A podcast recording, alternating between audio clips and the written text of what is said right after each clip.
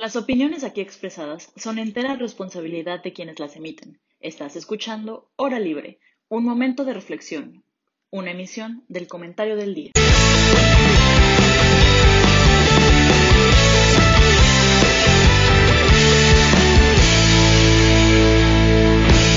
Bienvenidos a esta Estamos muy emocionados después de unas merecidas vacaciones y regresar y con todo.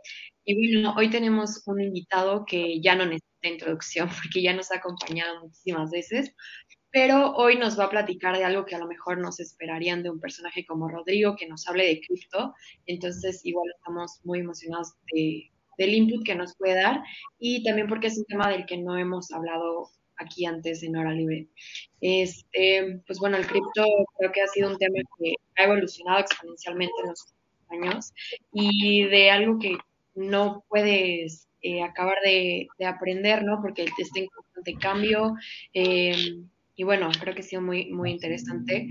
Em, y creo que aquí hay de dos como sopas, ¿no? O sea, la gente que no sabe nada, entonces igual me di la tarea de preguntarle a algunas personas de que, oye, ¿qué te gustaría saber sobre la cripto y así? Pues no sé porque no tengo idea de nada, ¿no? Entonces no sé ni, ni qué me gustaría saber, porque estoy en blanco, ¿no? Y la gente que más o menos le sabe o, está involucrada en el mundo financiero, creo que es quien podría tener un poco más de idea de qué preguntar. Y los que sí invierten, pues ya en medio le saben, ¿no? A lo mejor hay quien invierta eh, con una venda en los ojos y sin, sin entender realmente invierta, pero bueno, entonces eh, creo que ojalá y el programa les sirva a estas tres como grupos. Y bueno, Rodrigo, no sé si nos puedes platicar un poquito como tú como cómo te adentraste en todo este mundo y si lo relacionas o no con, tu carrera política. Eh, con mucho gusto, eh, gracias por la introducción. Pues a mí, ¿qué me, llevó al cripto? Eh, digo, obviamente yo, yo crecí en una familia en la que casi todos sus integrantes son financieros, entonces pues ahora sí que en las comidas, en las cenas, en los cumpleaños, pues se habla mucho sobre el tema financiero. Eh, y también a mí, específicamente a mí, sobre cripto me introdujo un amigo a este mundo en 2014 más o menos, que fue muy curioso porque me dijo, nos dijo en el grupo de amigos como, oigan, les recomiendo que compren esto porque en dos meses va a valer 40 mil pesos, ¿no? Y todos dijimos como, ah, sí, ajá, no sé qué. Y dije, oye, pues igual y tiene razón. Eh, yo le hice caso y este, yo, yo fui de los suertudos que, que invirtieron temprano en Bitcoin. Eh, digo, obviamente, pues eh, ahorita ya están otros niveles. Yo me bajé muchísimo antes del barco, pero igual para mí fue una gran inversión. Y también iba un poco con la línea de mi casa, porque en, mi casa mi papá tenía esta, esta idea divertida de que a los 18 nos regalaba un contrato de bolsa con con una cuenta de, de 10 mil pesos y nos enseñaba a jugar con acciones de la bolsa, ¿no? Entonces decía, ahí está tu contrato, eh, a ver cómo te va. Y eso nos obligaba a nosotros como hijos a interesarnos en el mundo financiero. Ahora, eh, ya sé que parece que me desvío un poco, pero tiene mucho que ver, porque cripto es un poco lo mismo. Ahora, si tú hablas con cualquier financiero que ha estado metido en bancos durante años y en bolsa de valores, como lo fue el caso de mi papá, que ya cambió de opinión, claro, lo tengo que, decir, eh, te iba a decir, no puedo creer que una línea de código, porque sinceramente eso es lo que es una criptomoneda, que una línea de código sin un respaldo atrás de un producto, un servicio valga tanto, ¿no? Ahora, ¿cómo empiezan los cripto? Eh, para empezar desde cero, ahora sí, si quieren, les doy el crash course de lo que, de lo que yo entiendo, de lo que yo veo como una cripto. Existe una nueva tecnología que se llama blockchain. Eh, blockchain se basa en, este, en esta idea del ledger, que es un libro de contador, en el que se, se registra todas las acciones sobre cierto valor, cierto servicio o, cualquier cosa. Eh, entonces, el blockchain es la conexión de millones de computadoras alrededor del mundo que están conectadas a Internet. Y cuando sucede una acción en el blockchain, todas estas computadoras registran esa acción a la vez. Es decir, eh, vamos a decir que, que yo compro un Bitcoin. Entonces, un millón de computadoras van a registrar en qué fecha yo compré el Bitcoin y a qué precio. Entonces, esa, esa información no es falsificable para, porque para que yo la pudiera falsificar tendría que hackear un millón de computadoras en un segundo. porque además lo que ha pasado con cripto es que cada moneda o cada token, que ahorita voy a hablar un poquito más sobre eso, tiene miles de líneas de código, por lo que para hackearla necesitarías computadoras que hoy no existen y ahí es donde entra el tema de las computadoras cuánticas, que hoy no es tema las computadoras cuánticas, pero si quieren otro día hablamos y pues por ahí va todo el tema. Ahora las criptomonedas, pues son estas, estas monedas que se, que se crearon con base en esta tecnología, la tecnología blockchain. Ahora, ¿qué pasa con el, con el Bitcoin, que es el mayor exponente? Pues su inventor, que nadie sabe quién es, eh, existe ahí un término en Internet que le dicen Satoshi, pero en realidad nadie sabe quién es Obviamente, pues el señor yo creo que ya está disfrutando miles de millones de dólares en alguna isla caribeña o no sé dónde esté, pero eh, lo que él tenía era la idea de evitar a los bancos, porque toda la idea central dentro de las criptomonedas es que son descentralizadas, es decir, no dependen de un banco central y para mí es el máximo exponente de la liberalización del mercado, porque el Bitcoin está regulado por la compra y venta de millones de usuarios alrededor del mundo y no existe una entidad que la regule. Entonces, en teoría, Satoshi, este personaje misterioso, inventó esta criptomoneda para implementar la idea de la liberalización de las monedas en todo el mundo, de descentralizarlas, ¿no? Eh, por eso hace poco el Banco, el Banco Central Mexicano, a través de presidencia, que estuvo medio raro, eh, ya nunca confirmó el, Banco de México si, si era cierto o no, eh, anunciaron que, que México iba a ser una moneda, una criptomoneda, ¿no? Y es curioso porque, digo, se aplaude que, quieran investigar, que entrarle a estas tecnologías, pero a la vez pierde el sentido una criptomoneda cuyo origen fue evitar la centralización.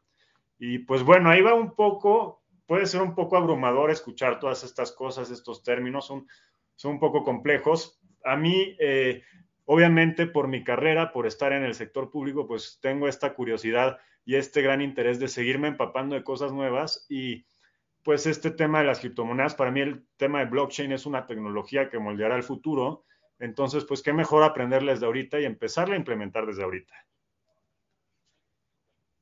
Sí, claro. Y antes de pasar la, la, palabra a alguien más, ahorita que vas con esta línea como el sector público, ¿cómo crees que se afecte la recaudación de impuestos mediante el uso de Bitcoin? ¿Crees que se haya cierta regulación para a pesar de que las transacciones se hagan por ese medio, aún así se paguen impuestos o sería un paraíso fiscal o, cómo crees que funcione? O bueno, ¿cómo funciona ahorita y cómo crees que funcione después? Bueno, les platico ahora. Digo, también hay que entender que esta tecnología, la tecnología casi siempre trae usos buenos y usos malos, ¿no? Eh, sería, sería incorrecto decir que el blockchain no ha sido utilizado para, para cosas malas como lavado de dinero o actividades ilegales, eh, por el mismo hecho de que no, es, de que no está regulada. Eh, Así que, pues hoy en día muchas personas evaden impuestos a través de Bitcoin y a los gobiernos les ha costado muchísimo regular. Incluso en Australia hubo varios casos importantes en los que el gobierno rastreó a personas que estaban con, eh, implementando la tecnología y los arrestó, porque esta es una tecnología que también permite el lavado de dinero, hay que decirlo, eh, las cosas como son. en México existe una institución financiera que se llama Bitso, es la más conocida en el país y me parece que en América Latina es de las que más eh, flujo de, capitales tienen. Eh, ¿Cómo empezó Bitso? Eh, en México es muy curioso, regresando al tema de bolsa, en la bolsa de valores, cuando tú tienes una ganancia o una utilidad por tradear acciones, de entrada se te quita un impuesto, ¿no? se te aplica un impuesto sobre la renta.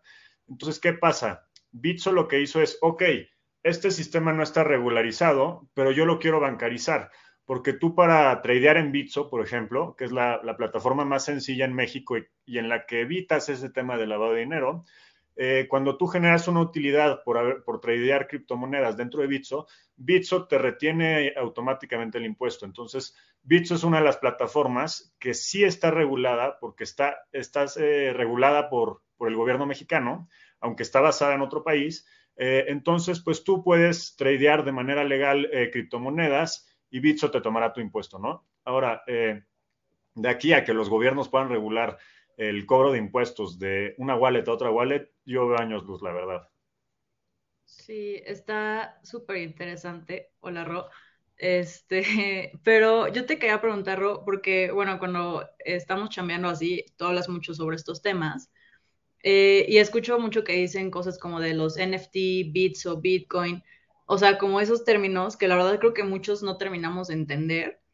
Entonces, yo te quería preguntar como regresarnos literal como a, lo básico, o sea, el 101, ¿cómo funciona este tema de las cripto? O sea, yo que tengo que, o sea, si yo ahorita quisiera invertir, ¿qué tuviera que hacer? O sea, tengo que bajar una aplicación, comprar monedas, cómo después las puedo gastar. O sea, si yo después con eso que compré quiero comprar algo, no sé, en el 7-Eleven, ¿qué es lo que tendría que hacer?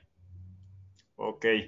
Eh, pues sí, mira, la plataforma que yo creo que es más sencilla eh, para empezar sería Bitso, porque Bitso es, eh, digo, la linkeas a tu cuenta de banco, haces una transferencia y digamos que Bitso te genera una cuenta, un, una cuenta con clave, con, número de cuenta, y tú depositas esa cuenta, entonces automáticamente en la aplicación de Bitso te aparece, ok, tú metiste 500 pesos, ¿en qué los quieres gastar, no?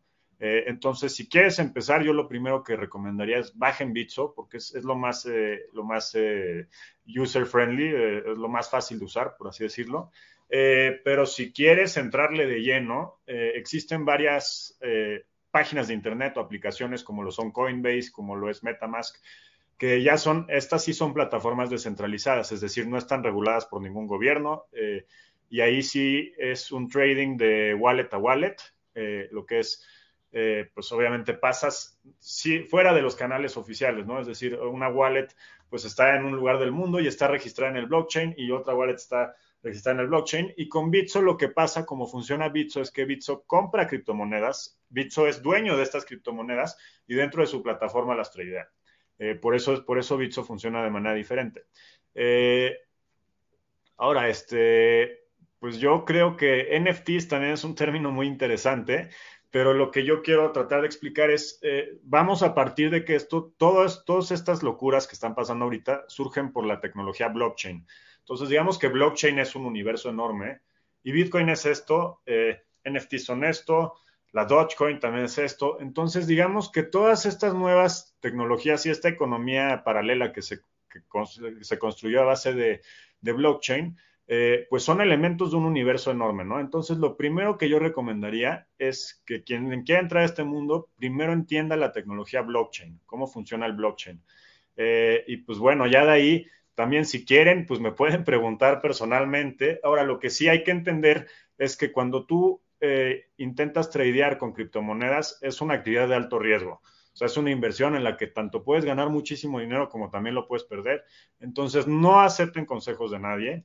Eh, tampoco den consejos de, de, vender o comprar, pero sí hay que entender que hay cierta lógica detrás de los movimientos. Obviamente no es predictivo, no se puede predecir, al igual que la especulación bancaria, aunque hay ciertos factores que pueden influir, pero no hay un maestro que te va a decir va, va a valer esto. De hecho, ahorita ya le, debería de cobrar a Bitso comisión por, por hablar tanto de ellos. Pero, bueno, Bitso ahorita que se, que se volvió patrocinador de los Tigres de Nuevo León, eh, soltó esta promoción que en el aniversario de los Tigres van a regalar un Bitcoin. Si tú puedes predecir cuánto va a valer el Bitcoin el día del aniversario. Entonces, pues de entrada, si le quieren entrar, yo les digo, pues a ver, invéntense un número allí y en una de esas pega y pues, se llevan un Bitcoin, ¿no? Que si no estoy mal, hoy está como a 800 mil pesos el Bitcoin, 880 mil, 900 mil pesos el Bitcoin. Entonces, pues no vale la pena, ¿no? Es como comprar un boleto de lotería. Fíjate, qué, qué bueno que tocas justo ese tema, porque siento que hay como un debate muy marcado de las personas que en este momento ven el Bitcoin como una apuesta más y las personas que lo ven más como una inversión, ¿no? Y justo es por este alto nivel de especulación y, lo poco sustentada que puede estar más bien lo poco sustentado que puede estar el valor de, de, la moneda como tal, ¿no? O sea, si bien se sabe que ninguna moneda es completamente estable y que todas tienen respaldos distintos, esta es no sé, a, mí la verdad me parece loquísimo, o sea, sí me parece loquísimo que sea como toda una entidad bancaria, por así decirlo, todo un sistema monetario digital y que, que no haya como acceso físico y que entonces su valor o, o, o, que esté protegido, por así decirlo, por una cadena de personas y no por una institución como tal. O sea, creo que es una idea muy difícil de digerir, completamente revolucionaria pero ¿cómo lo ves? O sea, ¿sí le dirías a las personas como yo lo veo más como una inversión o quizás más como una apuesta? Yo la verdad creo que en este momento se puede ver un poquito más como una apuesta. Sí, ahora sí, como te platico, tú platicabas hace cinco años con cualquier persona del sector financiero y te iba a decir, eso es una estafa. Es una estafa, no está sustentado por nada, porque partimos de esta idea de que, por ejemplo, ¿no? Antes el dólar estaba sustentado por la cantidad de oro que había y hoy la mayoría de las monedas en todo el mundo están sustentadas por la cantidad de dólares y así sucesivamente. Entonces, ¿qué pasa? De repente a alguien se le ocurre hacer una moneda paralela y dice, pues esta moneda está sustentada por líneas de código. Entonces, pues un financiero dice, entonces me estás vendiendo aire, ¿no? Ahora, lo que yo estoy viendo, como yo lo he podido ver eh, de cierta forma diferente, ahora sí que lo que está sustentado es el uso de la tecnología. Así lo veo yo, por, por, lo menos, ¿no?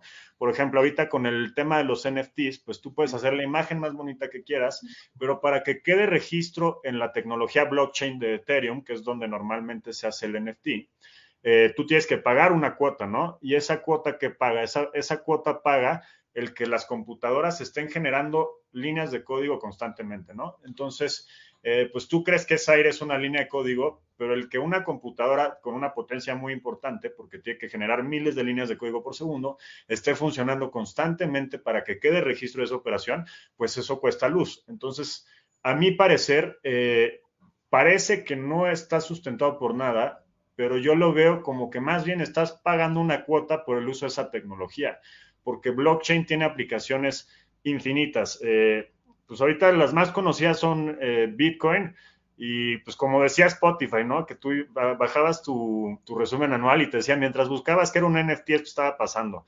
Eh, pues el NFT funciona más o menos así. entonces, pues yo creo que, aunque pueda sonar a que es una apuesta, yo creo que el futuro va para allá. Hay varios países en Europa, El Salvador es un gran ejemplo, que ya están eh, transitando esta parte, ¿no? Ahora, como digo, es, es, una locura esta tecnología, porque esta tecnología es la democratización a lo bestia, ¿no? Porque no hay ninguna eh, institución que lo regule, entonces eso a muchos bancos pues les da inestabilidad, le dicen, oye, esto me preocupa porque no hay ninguna institución reguladora, pero al mismo tiempo es lo más democrático del mundo porque está regulada por las acciones de miles de millones de personas en todo el mundo. Eh, entonces, pues lo que haga una de esas miles de millones de personas en toda la red, se registra en toda la red entonces no se puede falsificar.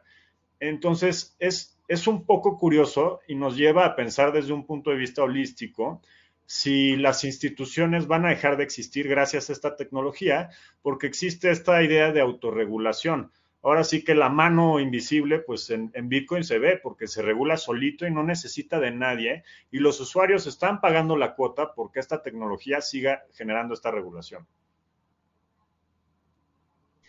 Ok. Eh, entonces, o sea, ahorita que mencionaste como que te podías ganar un Bitcoin y te ganabas casi 8, o sea, 800 mil pesos, casi 900. O sea, si yo quisiera comprar un Bitcoin, tengo que tener 800 mil pesos e, e, invertirle, o, o sea, ¿cómo compro un Bitcoin? O un Bitcoin es lo más alto, pero puedo comprar abajo algo más, o cómo. Pues sí, digo, ahorita lo más común, hay miles de monedas, ¿no? Los tokens le llaman que un token pues es esto, ¿no? Una criptomoneda.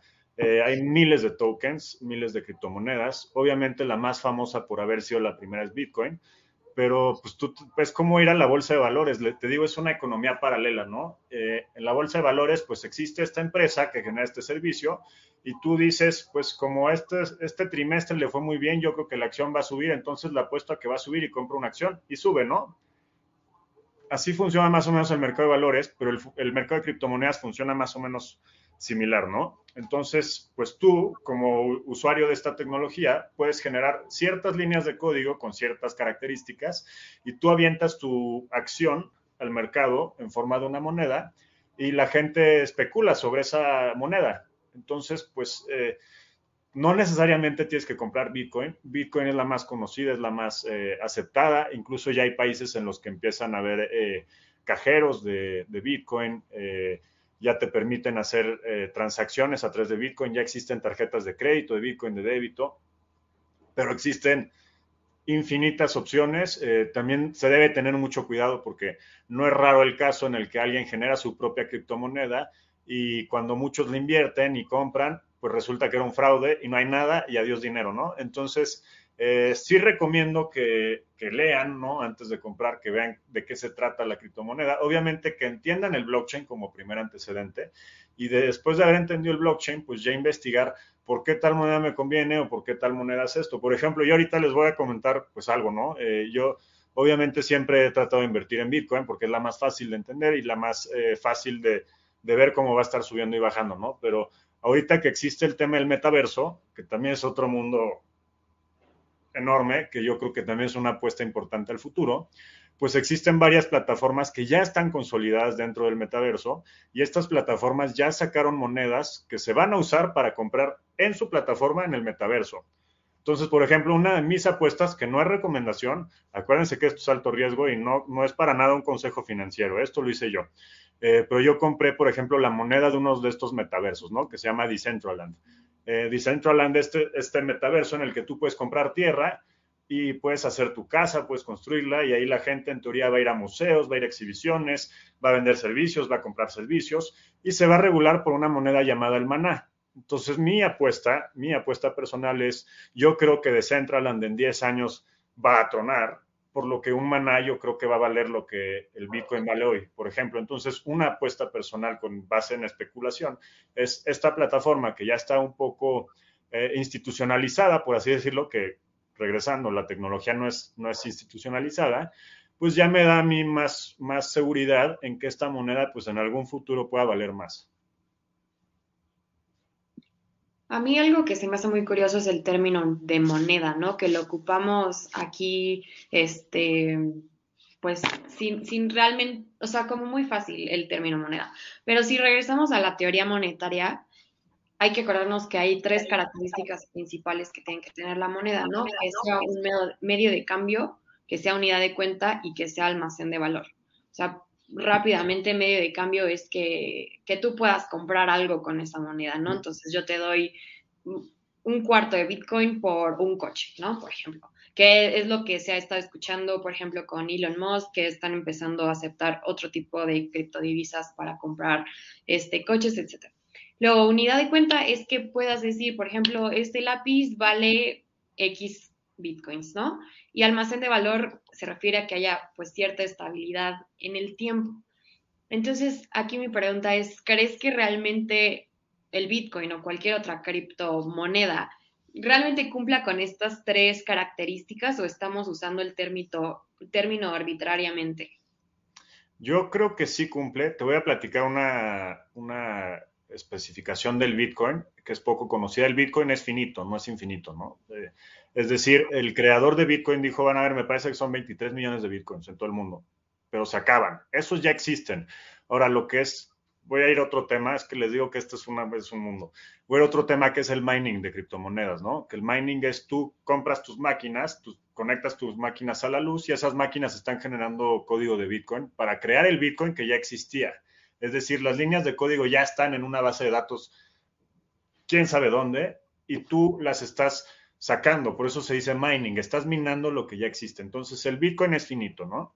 Ahora, eh, el Bitcoin, ¿qué valor tiene? Pues tiene el valor que le dé la gente. Eh, ahora sí que se basa en la oferta y la demanda. Y tú sí puedes eh, comprar cosas con Bitcoin, ¿no? Ahora, por ejemplo, si lo aterrizas a lo más sencillo que es Bitso, es pues yo tengo este Bitcoin, y hoy en Bitso, Bitso, por yo venderle mi criptomoneda, me lo compra en X pesos, ¿no? Entonces ya le está dando un valor una institución a, este, a esta criptomoneda. Ahora, también hay que entender que son tokens, no, no hacen sí monedas, criptomonedas es como el término sencillo para entenderlo, pero la mayoría son tokens, se entienden como tokens, lo mismo pasa con el NFT, que es un non-fungible token, eh, pero sí, yo creo que sí tienen la misma, la misma función que una moneda y creo que en un futuro, pues claramente irán desplazando poco a poco ciertas monedas. ¿Y crees que se pueda compensar, por ejemplo, con, con el gasto de energía, o sea, la cantidad de energía que se necesita? O sea, ¿crees que, o sea, porque creo que uno de los principales atractivos es no estar regular, bueno, es que no, no, no quiero decir que no está regularizado, pero bueno, pongámoslo así, está descentralizado y el gobierno no tiene nada que ver y los bancos no tienen nada que ver, ¿no? Y es como un atractivo y tú puedes entrar y ser anónimo y nadie va a saber nada y ok. Pero, o sea, llega un punto donde alcanza la realidad, llega un punto donde genera un daño ambiental, llega un punto donde ese anonimato no puede permanecer. Entonces, o sea, lo podemos ver muy a futuro, sí, pero ¿qué va a pasar con esa otra parte? O sea, va a perder el, el atractivo cuando los gobiernos sí o sí tengan que intervenir, o sea, porque a fin de cuentas se vuelve una competencia entre países, ¿no? ¿Quién, quién puede ofrecer la energía más barata?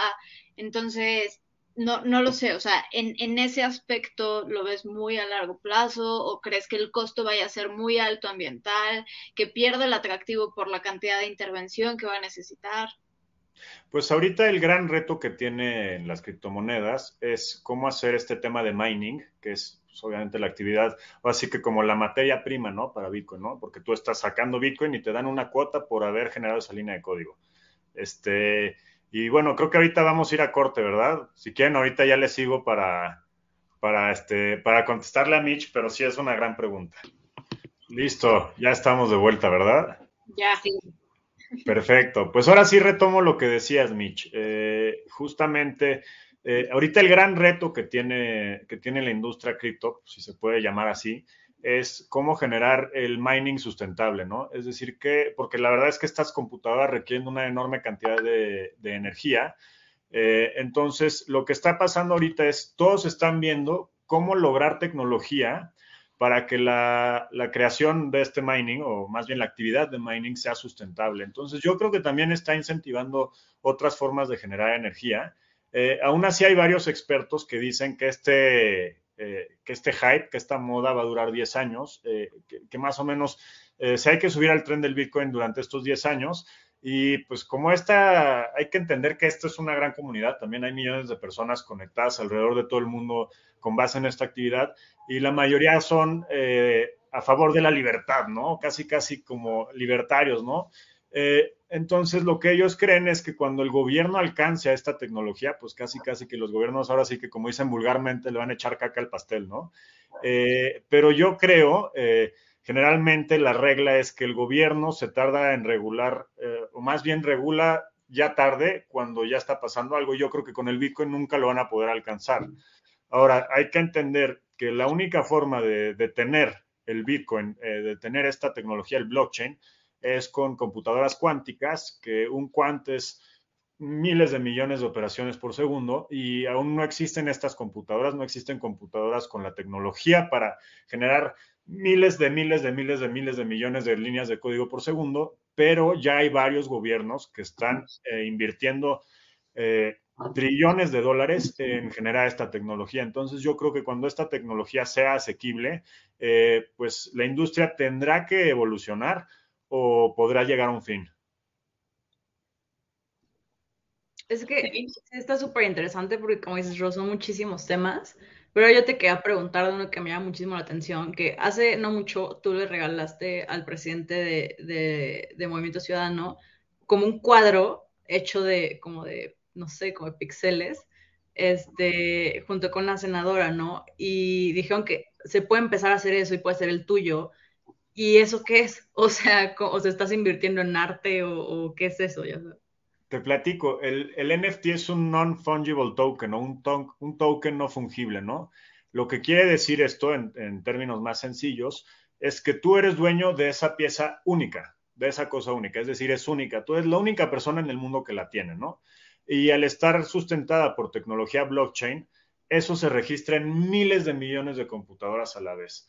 Ahora, eh, el exponente más famoso de, esta, de este nuevo término, pues obviamente son las obras de arte, ¿no? Que al igual que una obra de arte física, pues tú eres el único dueño y esa es la única que existe en el mundo. Por eso existe esta moda y esta, esta hype, como le llaman en la comunidad, por comprar NFTs, ¿no? Ahora, yo lo que siento de la tecnología de los NFTs, por ejemplo, es que a largo plazo pueden ser un, un sustituto a lo que hoy llamamos notarios, ¿no? Porque ¿qué pasa? El, NFT, pues tú compras una obra de arte, obviamente crearla te cuesta, te cuesta cierta cantidad de Ethereum, que es eh, la principal tecnología para los NFTs. Entonces, para que se genere registro en el blockchain de que tú hiciste eso, pues tú tienes que pagar una cuota, ¿no? Entonces, sí, sí cuesta hacerlo, o sea, cuesta dinero, pero tú puedes subir la imagen que quieras. Ahora, eh, yo a largo plazo creo que los gobiernos o más bien los notarios pueden ser eliminados por esta tecnología, porque lo que está pasando es un notario te cobra por registrar en el registro público, por decir algo de la propiedad, que ese terreno es tuyo. ¿Y qué pasa con el NFT? Pues tú podrías decir, oye, en vez de ir al notario, mejor pago la cuota a la tecnología y además nadie lo puede borrar, ya está en miles de millones de computadoras. Entonces es muchísimo más transparente que hacerlo a través de un notario, porque esa tecnología eh, da acceso a miles de millones de personas y para hackearla o para alterarla, pues necesitarías hackear miles de millones de computadoras. Entonces, en términos de seguridad y transparencia, yo creo que el NFT es muchísimo más importante que los procesos que hoy en día existen, que son manuales, ¿no? Tú vas ante un notario, el notario te da un acta y él eh, pasa la información del acta al registro público y el registro público se se publica, ¿no? Pues el NFT esto sería instantáneo y lo pueden ver miles de millones de personas. Entonces, imagínate, por ejemplo, pues no sé, las aplicaciones en elecciones. Oye, mi INE está registrada en el blockchain como un NFT. Entonces yo llego al INE, me escanean un código QR. Ah, ok, si eres tú, perfecto, ya estuvo. Y ya, o sea, imagina cómo esto se podría aplicar a gobiernos. Las aplicaciones son infinitas pero NFT en específico, a mí me, late que va a ir por allá la tecnología. De hecho, ya hay marcas, por ejemplo, que, por ejemplo, me parece que fue Gucci que hizo un traje, solo hizo 10 en el mundo y al comprar el NFT del traje, que lo puedes usar para tu avatar en el metaverso, o sea, es decir, él se lo puede poner y solo habrá 10 en el mundo, también te manda una copia física del traje, ¿no? Entonces hay, hay millones de aplicaciones, pero en específico el NFT es, es un tema de registro de propiedad en el blockchain. Qué interesante. Es que sí, sí es un tema cañón. Y ahorita, justo a mí también me gusta, perdón, es que sí tengo muchas preguntas, pero a mí me gustaría tocar el tema de, del presidente de El Salvador. O sea, porque creo que es súper controversial y yo de repente veo como súper buena, como súper buenas opiniones al respecto de lo que él está haciendo en El Salvador. Eh, y otras como muy controversiales de, pues no se puede jugar con el erario público a estarle invirtiendo algo que no tiene como tanto sustento, ¿no? Entonces, pues yo te quería preguntar tu opinión. Bueno, más o menos, si tú nos puedes explicar más o menos qué está haciendo Nayib Bukele allá en El Salvador y pues tu opinión personal. O sea, a ti te gustaría como también que en México en algún punto, pues no sé, o sea, usáramos esas tecnologías para ayudar a, incluir a más personas como al, mercado o así.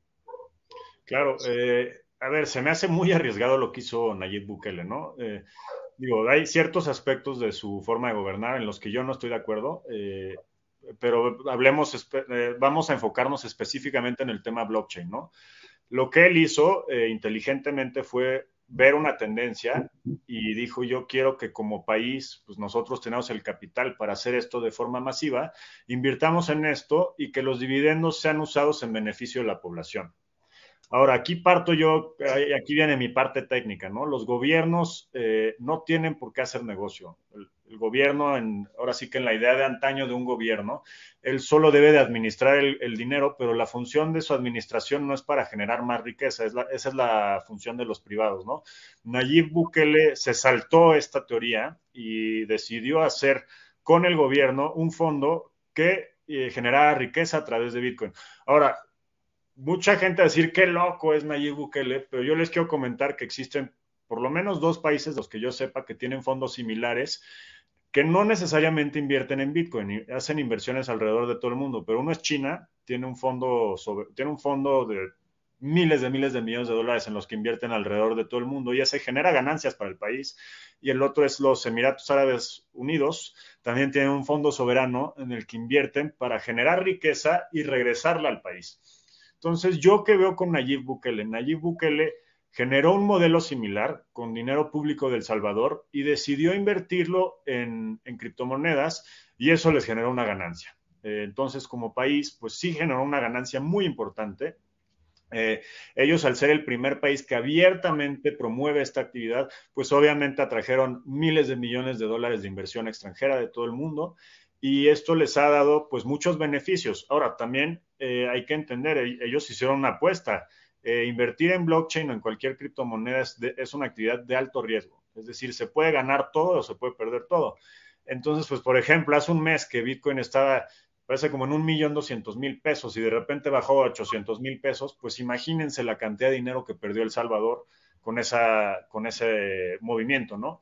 Entonces es una apuesta. Eh, te digo, aquí lo, que, lo interesante de Nayib Bukele es que está desafiando esa idea tradicional de que los gobiernos no deben de generar ganancias. Pero a la misma vez, pues si tú te pones a investigar el caso chino y de los Emiratos Árabes, pues ya está sucediendo. Ahora, lo que le aumentó el riesgo a esta actividad que está generando Nayib Bukele, pues es que sea a través de criptomonedas y no como los chinos o los Emiratos Árabes Unidos que lo están haciendo a través de instituciones bancarias, ¿no? Que eso en teoría da más seguridad. Mm. Ok. Sí, es que sí está cañón porque, o sea, por ejemplo, yo estuve viendo eh, historias recientemente de, una de la senadora Indira Kempis que fue a a visitar El Salvador y, ella subía como, por ejemplo, en la playa ya había señores vendiendo paletas de hielo y te decían acepto Bitcoin, ¿no? Entonces está cañón y creo que también, o sea, sí es, sí es de alto riesgo, pero también pensando en ese sentido, creo que puede ayudar mucho a que las personas se puedan ir incluyendo como en una, en otra forma de financiamiento, ¿no?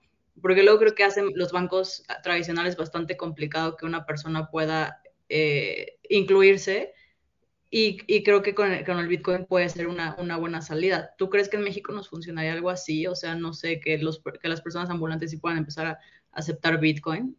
Sí, hay que verlo también. Eh, lo que hicieron en El Salvador, pues fue obviamente una acción que está acercando a sectores eh, que antes estaban olvidados a nuevas tecnologías y acceso a estos nuevos medios de hacer, de hacer dinero, ¿no?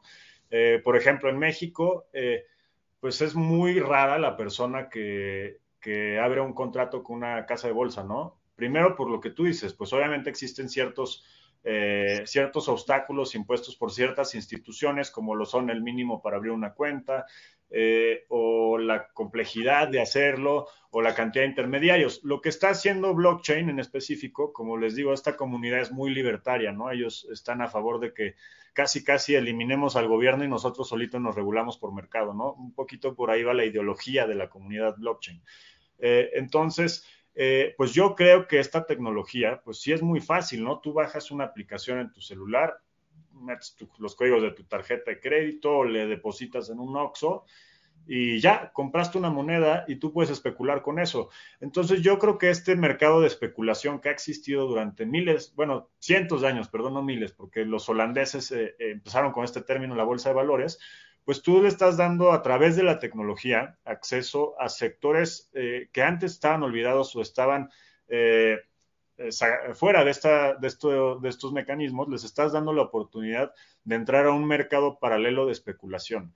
Y es por eso que dentro de la comunidad Bitcoin se ataca mucho a los bancos, porque los bancos ponen muchas trabas y esta comunidad, eh, pues la teoría o la idea es que sea abierta a todas las personas del mundo. A mí me llama mucho la atención cómo, o sea, en México vamos un poco atrasados, pero poquito a poquito vamos llegando, ¿no? Por ejemplo, que tiene un par de años apenas, eh, el clip o el señor pago o estas este, como terminales no bancarias estrictamente, eh, pues han revolucionado igual el, el, mundo de las pequeñas y medianas empresas, ¿no?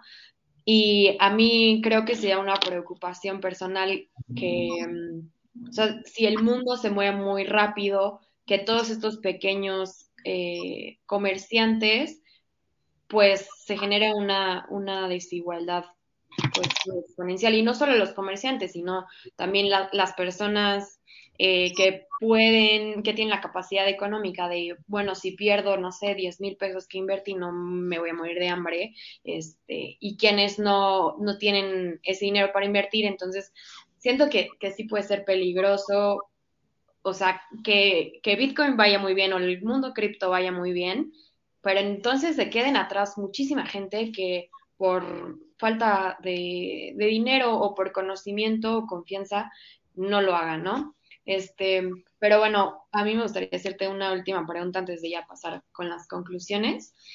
Em, o sea, sabemos que el mercado ya es muy amplio, no solo está el, eh, el Bitcoin como tal. Entonces, si yo quisiera invertir hoy, por ejemplo, ¿en qué me tengo que fijar? O sea, eh, decimos como hay que leer, hay que informarse, pero sobre qué específicamente me tengo que fijar en la volatilidad, en los valores históricos, en el, la capitalización, etcétera. Tú, tú, así, ¿qué bullets dirías de que esto tendrías que saber de la moneda que estás invirtiendo antes de meterle?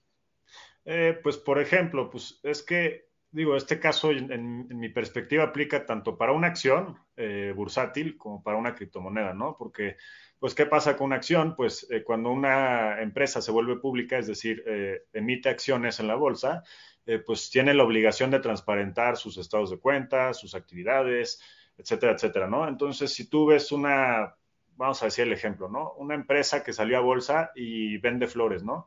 Pues es obvio, es lógico que el 14 de febrero le va a ir mucho mejor. Entonces, mucha gente, pues por este tema, pues va a decir, ah, pues yo le voy, voy a comprar acciones antes de que sea el 14 de febrero y cuando sea después el 14 de febrero van a reportar que vendieron mucho y ya vendí y ya hice una ganancia, ¿no? Eh, así que a lo que voy es, pues sí hay ciertos temas, eh, en específico en las acciones bursátiles, que te ayudan a ver hacia dónde va a ir el mercado, pero en Bitcoin es un poco más complejo, es un poco más volátil eh, aunque generalmente lo que ha afectado mucho las, eh, los precios del Bitcoin, por ejemplo, fue eh, hace poco varias actividades en China, ¿no? El gobierno chino decidió regular, decidió prohibir y eso afectó el valor, ¿no? entonces, más que nada, yo me, yo me fijaría en las regulaciones que existen de cada moneda. Obviamente también existe cierto backup o cierto sustento institucional, eh, por ejemplo, ¿no? Pues esta nueva moneda está siendo creada por este cuate que mucha gente de la comunidad conoce porque lleva 15 años haciendo cripto y le ha ido muy bien, ¿no? Entonces eso ya te dice como, ah, ok, tal vez sí le ha puesto a esto, ¿no? Eh, y también, pues, eh, ahora sí que, como les platico, pues las regulaciones, por ejemplo, cuando El Salvador anunció que iba a ser Bitcoin su moneda oficial, pues obviamente el valor del Bitcoin se disparó, porque esto es un sustento institucional y gubernamental por una nación. Entonces, pues es, muy variable. Eh, no te podría decir que existe una fórmula fija, al igual que, el mercado de la, bolsa de valores, pues tiene su parte de especulación, pero sí se pueden seguir ciertos indicios lógicos. En específico, yo te diría sobre regulación y más importante sobre demanda. Y ahorita que estamos en la época de las redes sociales, muy curioso, pero los NFTs funcionan por redes sociales. Es decir, en redes sociales se genera una moda sobre una marca y se empieza a empujar la moda de que esos NFTs van a ser muy padres y eso es lo que infla el precio. Entonces, pues también hay que saber identificar tendencias y modas, porque hay que entender que este mercado, aunque nos parezca muy loco, pues es un mercado en el que los centennials están entrándole con todo. Entonces, hay que entender cómo, por ejemplo, los centennials viven su día a día en redes sociales y eso te va a ayudar a entender cuáles serán las siguientes tendencias en criptomonedas está cañoncísimo eso que dices, porque justo mi hermano, yo tengo un hermano de 15 años y él sabe más de este tema que yo, o sea, siempre me dice así como, no, y, y, es un tema también que, me, o sea, cuando quieres abrir una cuenta de banco, te piden tu INE, ¿no? Y aquí con este tema, no, o sea, mi hermano de 15 años está moviendo eh, dinero en criptomonedas y es como, o sea, me parece súper interesante y creo que también es una forma de hacer que, que los chavos, ay, los chavos. la señora Fer. que los más jóvenes pues se vayan involucrando en los temas de inclusión financiera y así, ¿no? Sí, sí, sí, la verdad a mí me impacta. Eh, te digo, hay un concepto que yo quería tocar específico en este tema que se llama el leapfrogging, ¿no? Que es el salto de la rana. Y nosotros, bueno, por, por, lo menos yo en mi caso, mi generación creció diciendo de no uses una tecnología hasta que aprendas a usar todas las tecnologías que llegaron hasta ese punto, ¿no? Es decir, yo empecé con el teléfono de ruedita, luego con el teléfono inalámbrico, hoy con el iPhone y así hemos ido evolucionando hasta WhatsApp, ¿no? Yo entiendo el paso de todas esas tecnologías. Lo que están haciendo las nuevas generaciones es, mira, no me importa si existió un teléfono de ruedita, yo ya sé que puedo hablar con mis cuates por Discord, entonces me da igual si pasara eso, yo voy a entender lo que hoy está pasando. Entonces ellos se saltan eso, ellos se saltan ese proceso de entendimiento que nosotros como generaciones, pues generalmente hacíamos, queríamos ir entendiendo todo. Ellos evitan todo eso, dicen esto ya es obsoleto, ya no lo va a hacer, y se ponen a aprender lo que está pasando. Entonces, eh, yo creo que esa es una forma muy, muy astuta de las nuevas generaciones de, ganarnos, ¿no? A las generaciones que estamos, ahora sí que voy a sonar más señor que tú con otro chip, eh, porque nosotros pues como que queremos seguir el proceso. Ellos ya entendieron que el proceso no es lógico y que la tecnología ya avanza más rápido de lo que pasaba antes.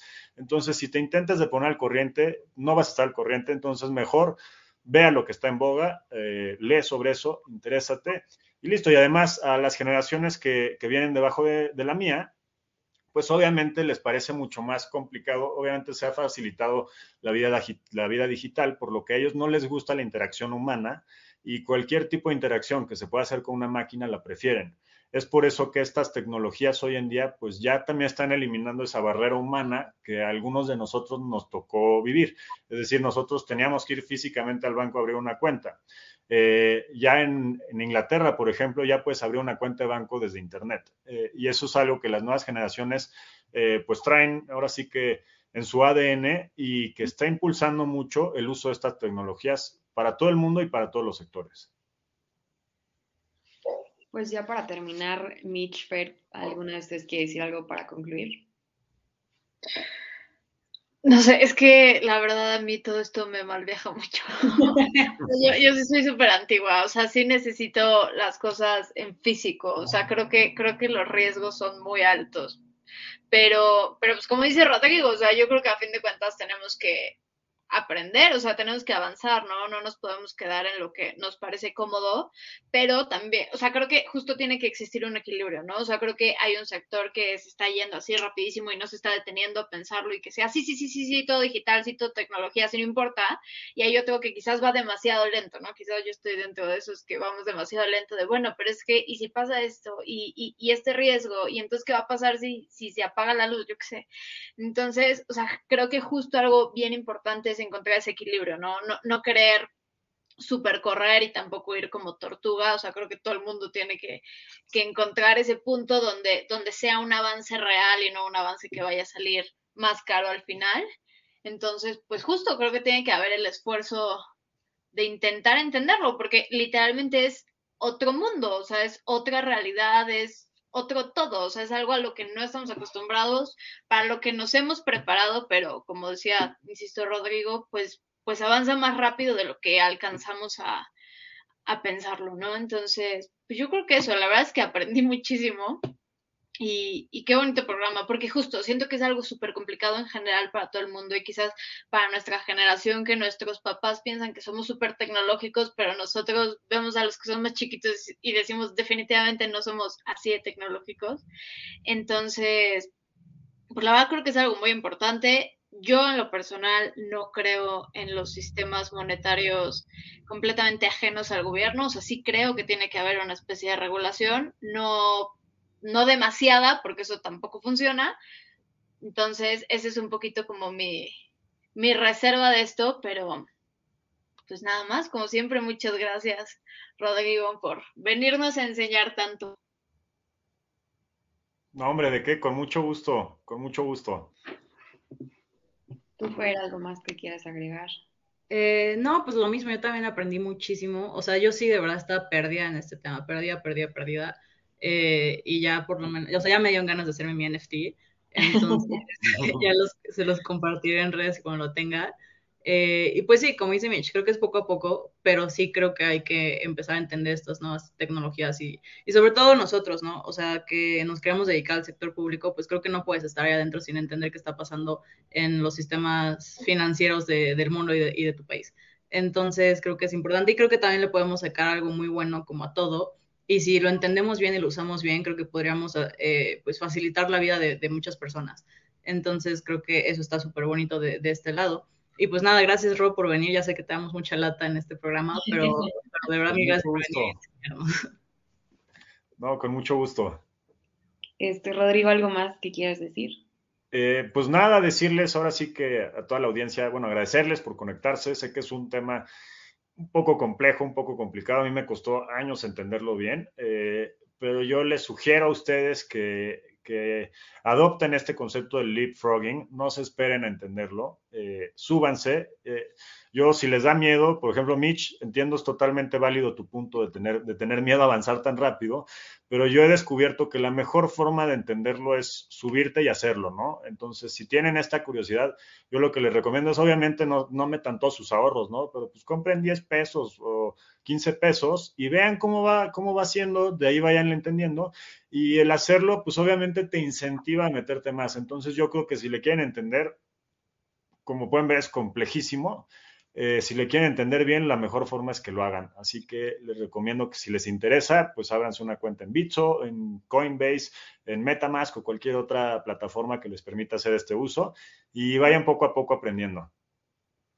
Vale, pues muchísimas gracias de nuevo por eh, compartir tus conocimientos al respecto. No se olviden de seguirnos en nuestras redes sociales, en Twitter y Instagram como arroba comentario DD, en Facebook comentario del, del día. Eh, y eh, suscríbanse a nuestro canal de YouTube y activen las notificaciones para que les avise cuando empiece el programa. Nos vemos la próxima semana y muchísimo gusto saludarnos de nuevo. Gracias. Nos vemos.